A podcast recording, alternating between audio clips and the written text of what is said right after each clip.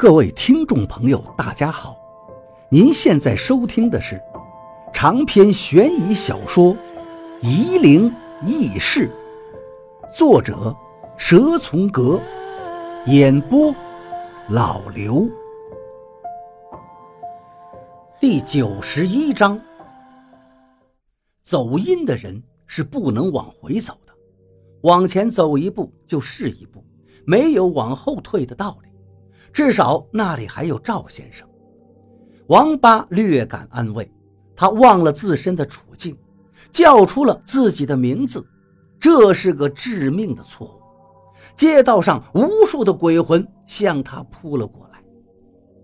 王坤鹏，王坤鹏，每一个鬼魂突然不再动作迟缓了，都变得面目狰狞、白齿森森，向王八扑过去。一些身体残缺、行动迟缓的鬼魂也在地上爬着，向王八那儿挪过去。王八被鬼魂们撕扯着，往沿江大道的正中央拉过去。王八被拉进了昏暗的雾气中，雾气中的厉鬼更多了。王八无法抵抗他们凶恶的攻击，每一个鬼魂都想钻进他的身体。于是，鬼魂们互相厮打起来。打赢了的鬼魂呵呵怪叫着，把王八往怀里抱。王八不再呆呆地站着了，他念起了三清咒，也参与了殴斗。王八疯狂了，他发现自己竟是这群鬼魂中力气最大的。只要他不停地念咒，他就力大无穷。他首先把一个冲到他面前的鬼魂揪起来，然后重重地灌到地上。另一个冲上来，他很轻松地把那个鬼魂就撕成了两半。他回手一个肘击，身后箍着他的那只鬼魂的头就咕噜噜地滚出多远。没有头的鬼魂还在地上爬着摸索找自己的脑袋，可是无数的鬼魂在纷乱地跑动。那个头颅不知道轱辘到哪儿去了，后面的鬼魂还在缓慢而又不可停滞地前行着。众多的鬼魂把那个无头鬼压在了地下，寻找头颅的鬼魂一眨眼的功夫就被踩得稀烂，身体融化到了雾气中。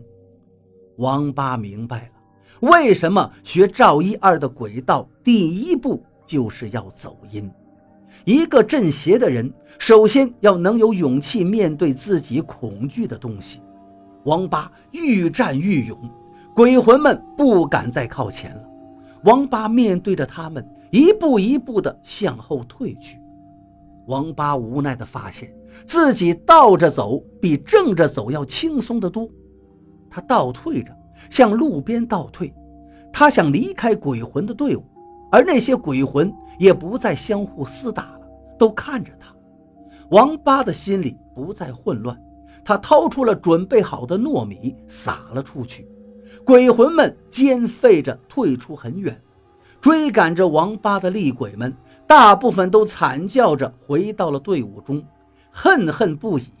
雾气里的怪叫一声声地传出来，王八不停地往后退。发现自己已经退到了江边的大堤上，他心想：就顺着大堤走吧。熟悉的道路已经变得面目全非，可是长江的流向还是没有改变的。王八心意已决，慢慢的走着，他忘了自己正在反身着走，因为倒着走无比的顺脚。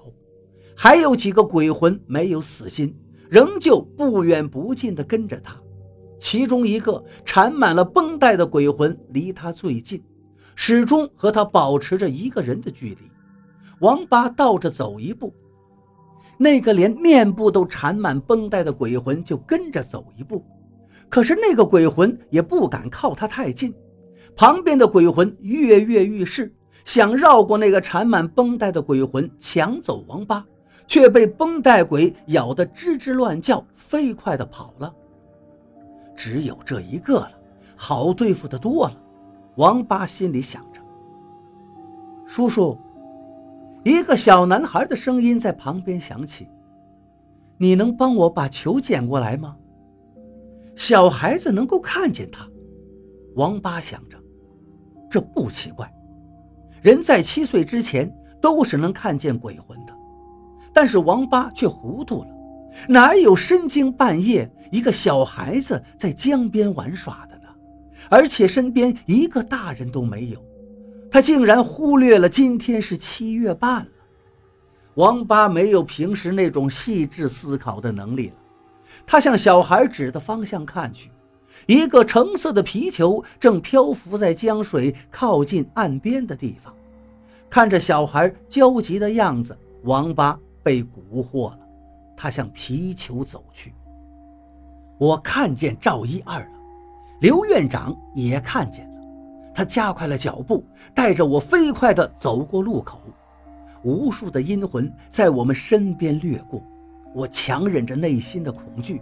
赵一二就在前面。马上就没事了，我心里安慰着自己。层层叠叠、无边无际的阴魂们，在或快或慢地走动着、飞奔着、漂浮着、旋转着，就如同大海里的涡流。赵一二就是这个漩涡的中心，鬼魂们在他四周不远的地方移动着，却没有一个能靠近他方圆几米的范围。我们和赵一二隔着路口，云集在路上的鬼魂不像沿江大道上那么安稳，他们都在疯狂的疾奔，我们过不去。赵一二正在把一个旗帜往怀里收，他看见我们了。赵一二拿手指了指路口，狂奔着的鬼魂们都堆积着，留出通道，等着我们过去。我对刘院长道：“快走，快走！”赵一二说道。急什么？不是有我在吗？刘院长扶着我，董玲跟在后面，战战兢兢地过了路口。我回头看去，堆积起来的魂魄已经很高了，可他们都不敢拂逆赵一二的意思，不敢越雷池一步。那些被压在下面的鬼魂吱吱乱叫着。只见赵一二手一摆。鬼魂们叠起来的垛子顿时垮塌了。鬼魂们跟刚才一样，仍旧疯狂地在路上飞奔。刘院长能感觉到四周的阴冷呼啸。老赵，这就是你以前跟我说的阴官啊？是啊，你看我多威风。可惜呀，每年只有这一天，他们才这么听我的。平时我要有这么厉害就好了。赵一二惋惜地说道：“小徐若是肯跟我学，他十年后应该能遇众鬼。可是啊，你这个傻瓜！”赵一二用手指着我，看见我的模样，他说不下去了。我抬起头看着他，我不在乎空气中刺冷的寒风吹得我皮肤刀割般的疼痛。我对着赵一二，等着他说话。我帮不了你，别这样看着我。”赵一二冷冷地说道，“你已经死了。”“是的，我早就死了。”听着，你听清楚。”赵一二把我的头按住道，“你注定要在那年死掉的。小徐学了你的蛇精，也没办法救你。”我哭了起来，“不是的。”我不会死的，只是他不肯救我。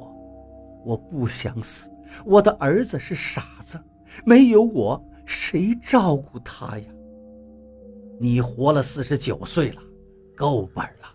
你还嫁了人，你还有一儿一女人世的福分，你能享受的都享受，不该享受的也享受。